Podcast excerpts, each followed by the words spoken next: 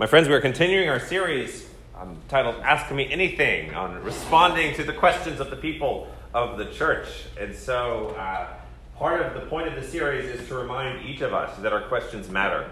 Um, that the point of worship is not just to passively receive information from someone standing in front of you, um, but to seek our God and worship our God. And, and oftentimes, God gives us questions, and God gives us, um, you know, what feels like challenges to our faith in order to grow our faith, in order to grow closer to Him.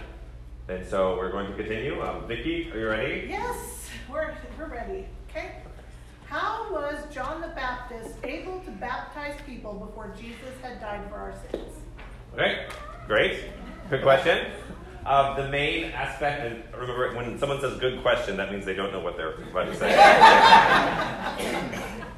Um, so, I mean, the key with John the Baptist is his baptism was different than Jesus's, and so baptism was not um, was not first happened occurred with John the Baptist before anything else. And so, baptizo just means to submerge in Greek, and so there was a practice for for Jewish converts that had to do with submersion, and it had to do with there was a special pool that had to be built um, usually close to the synagogue. It had to be like within 100 feet. And there's in many in the in the uh, Far East or the Near East and in a lot of parts of Europe, there's still these ancient um, Jewish baths that you can find. There's a famous one in Venice and other places in the Jewish section.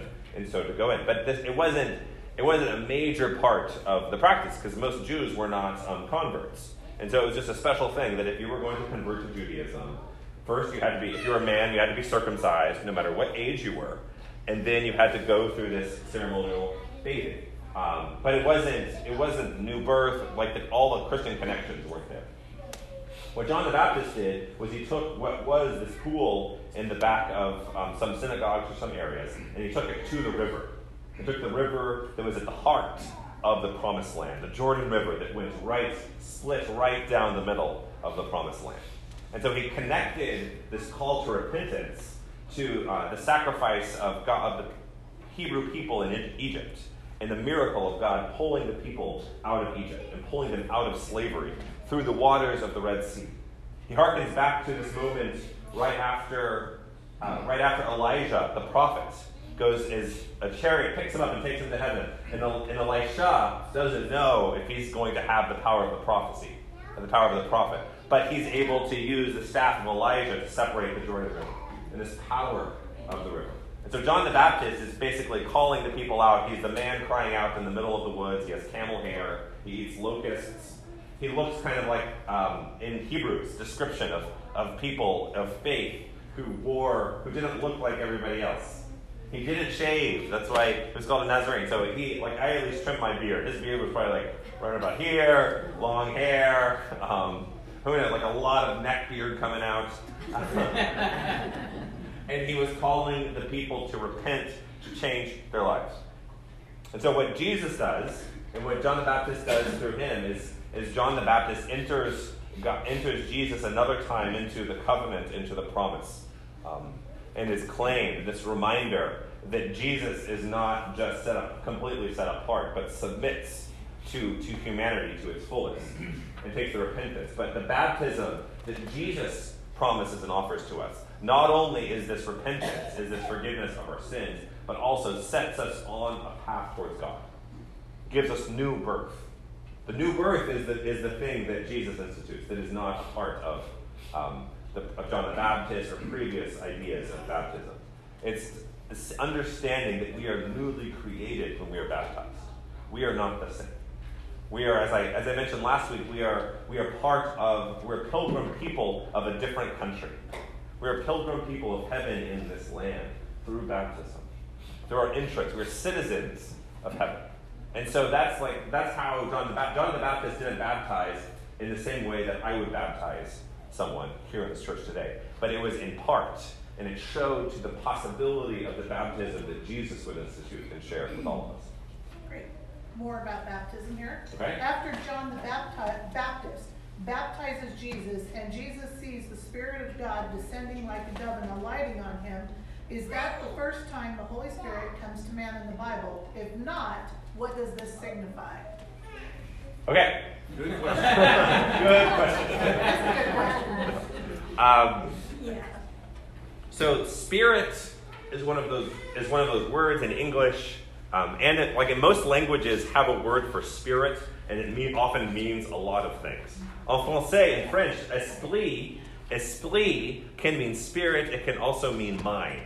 Um, it can also it, it has a lot of different meanings. Spirit in English often has a lot of meanings. Many times, Holy Spirit, if you look in the King James, it's translated as Holy Ghost.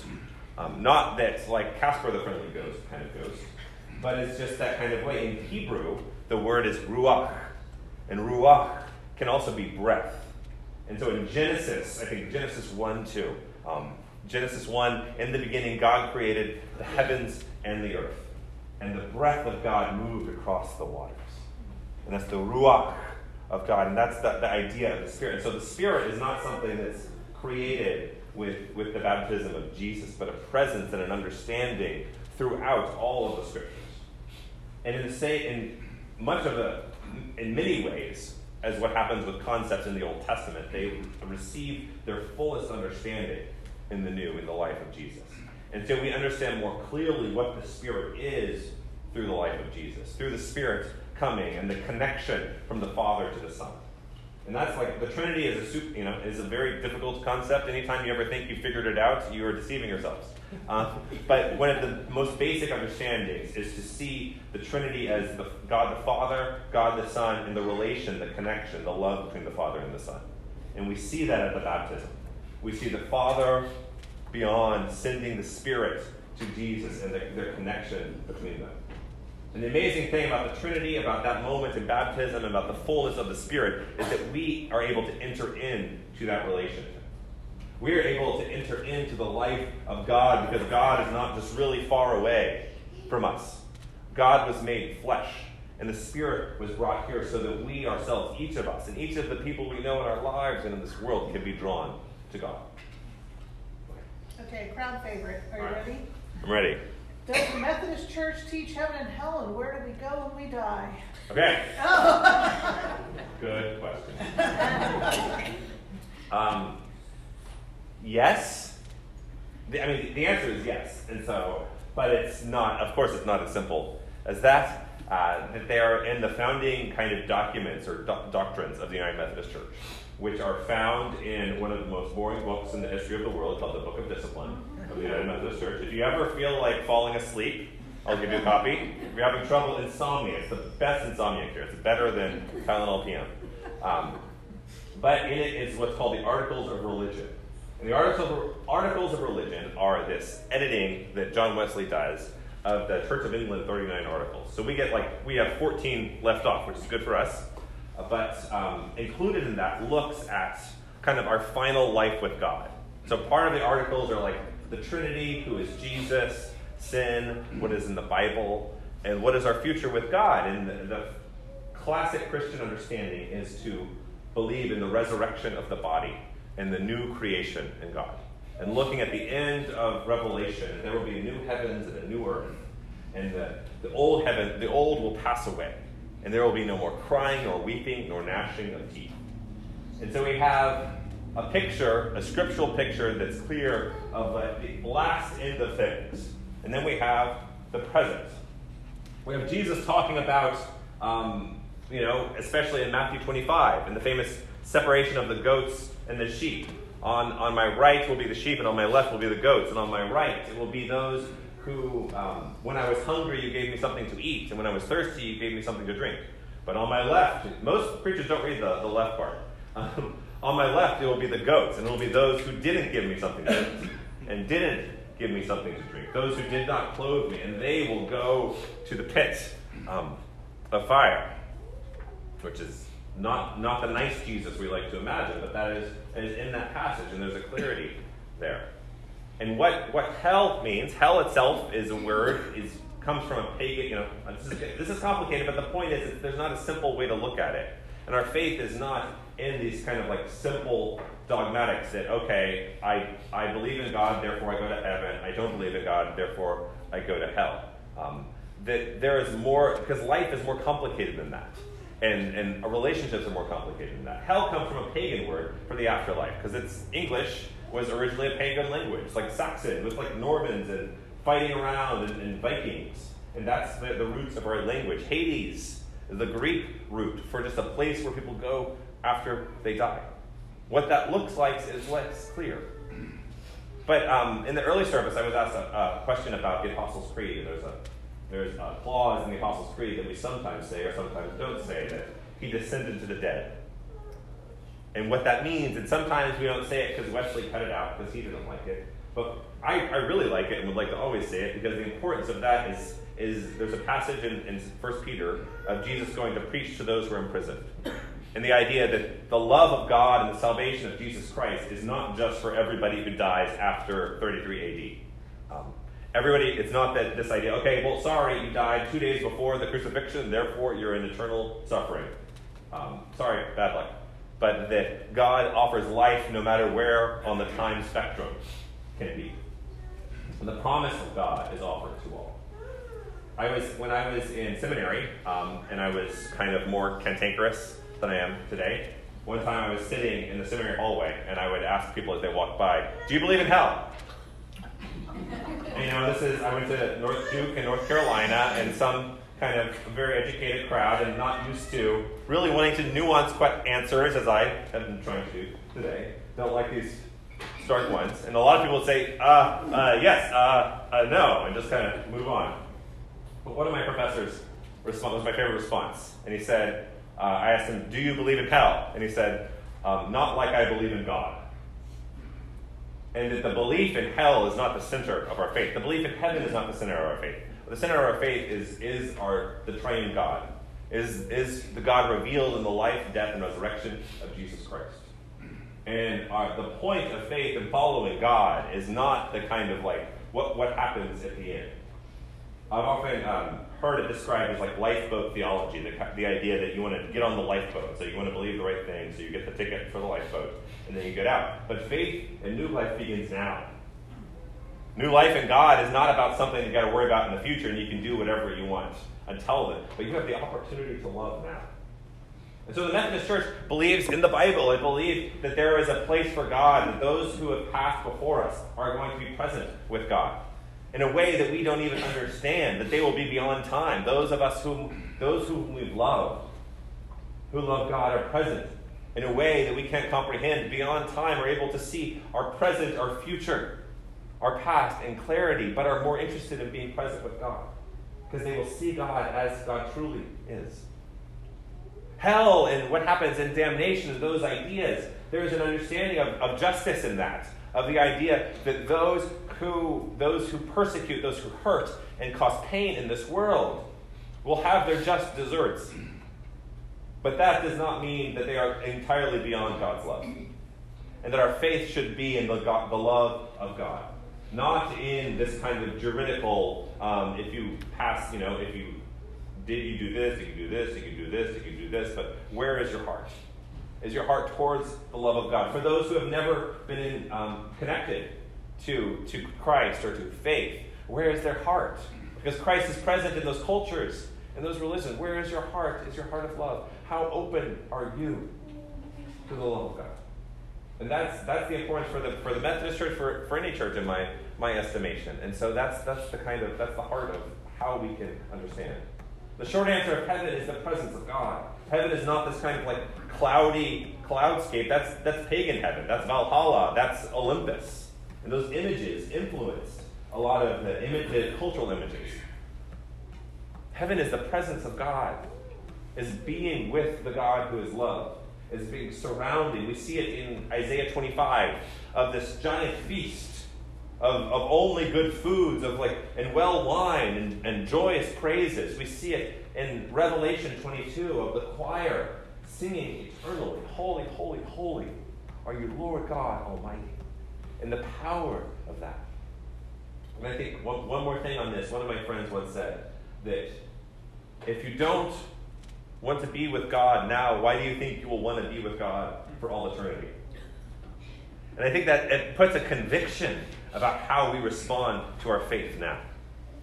Like, I want to be with God for all eternity, but I want to be with God now. And how can I be with God more now? What are the things we can do? This is in the Methodist, Methodist Church we call the means of grace, the works of piety and the works of mercy. Those are the ways to be with God now.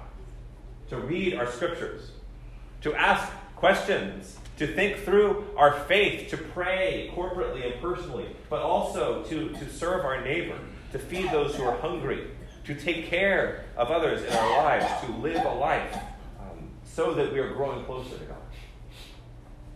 Okay. I think I can do one more. Is there a quick one?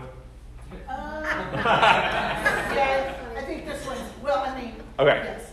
Uh, I think this one's a little quicker than the other. What does Paul mean when he speaks about the body of Christ? Oh, that is, that is the Well, opposite. quicker than you think. I know. I know. Um, there's, there's two really important parts for this. And so in 1 Corinthians 12 and the book of Ephesians. But um, the body, basically, um, man, this is a really good question. I've thought about, like, if I ever did a PhD, it would be about this, really.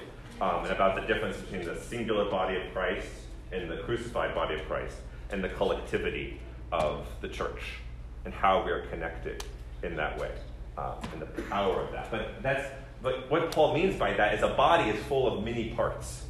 Um, and we need to see the church as full of many parts. And just like with, and this is, he goes in 1 Corinthians 12, a really beautiful passage.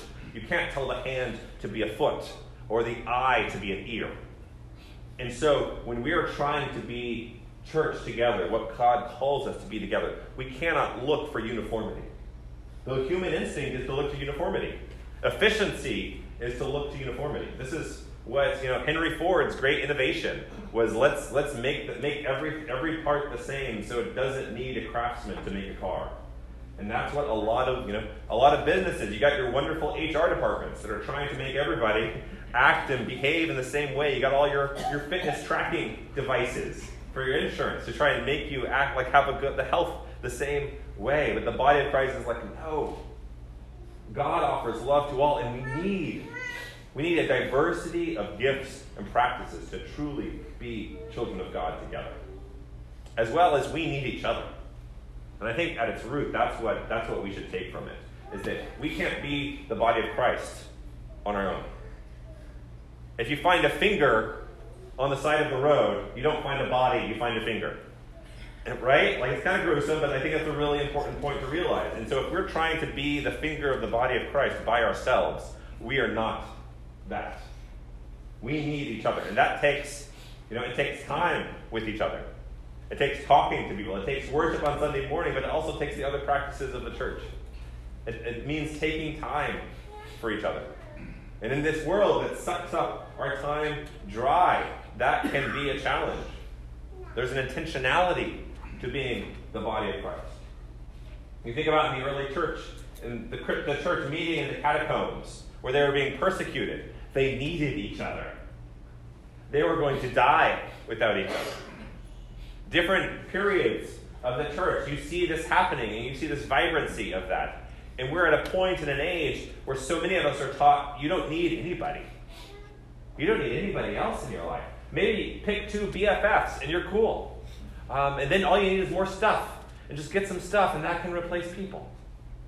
And the church tells us that we need each other, both all those who are here now, but also we are not complete.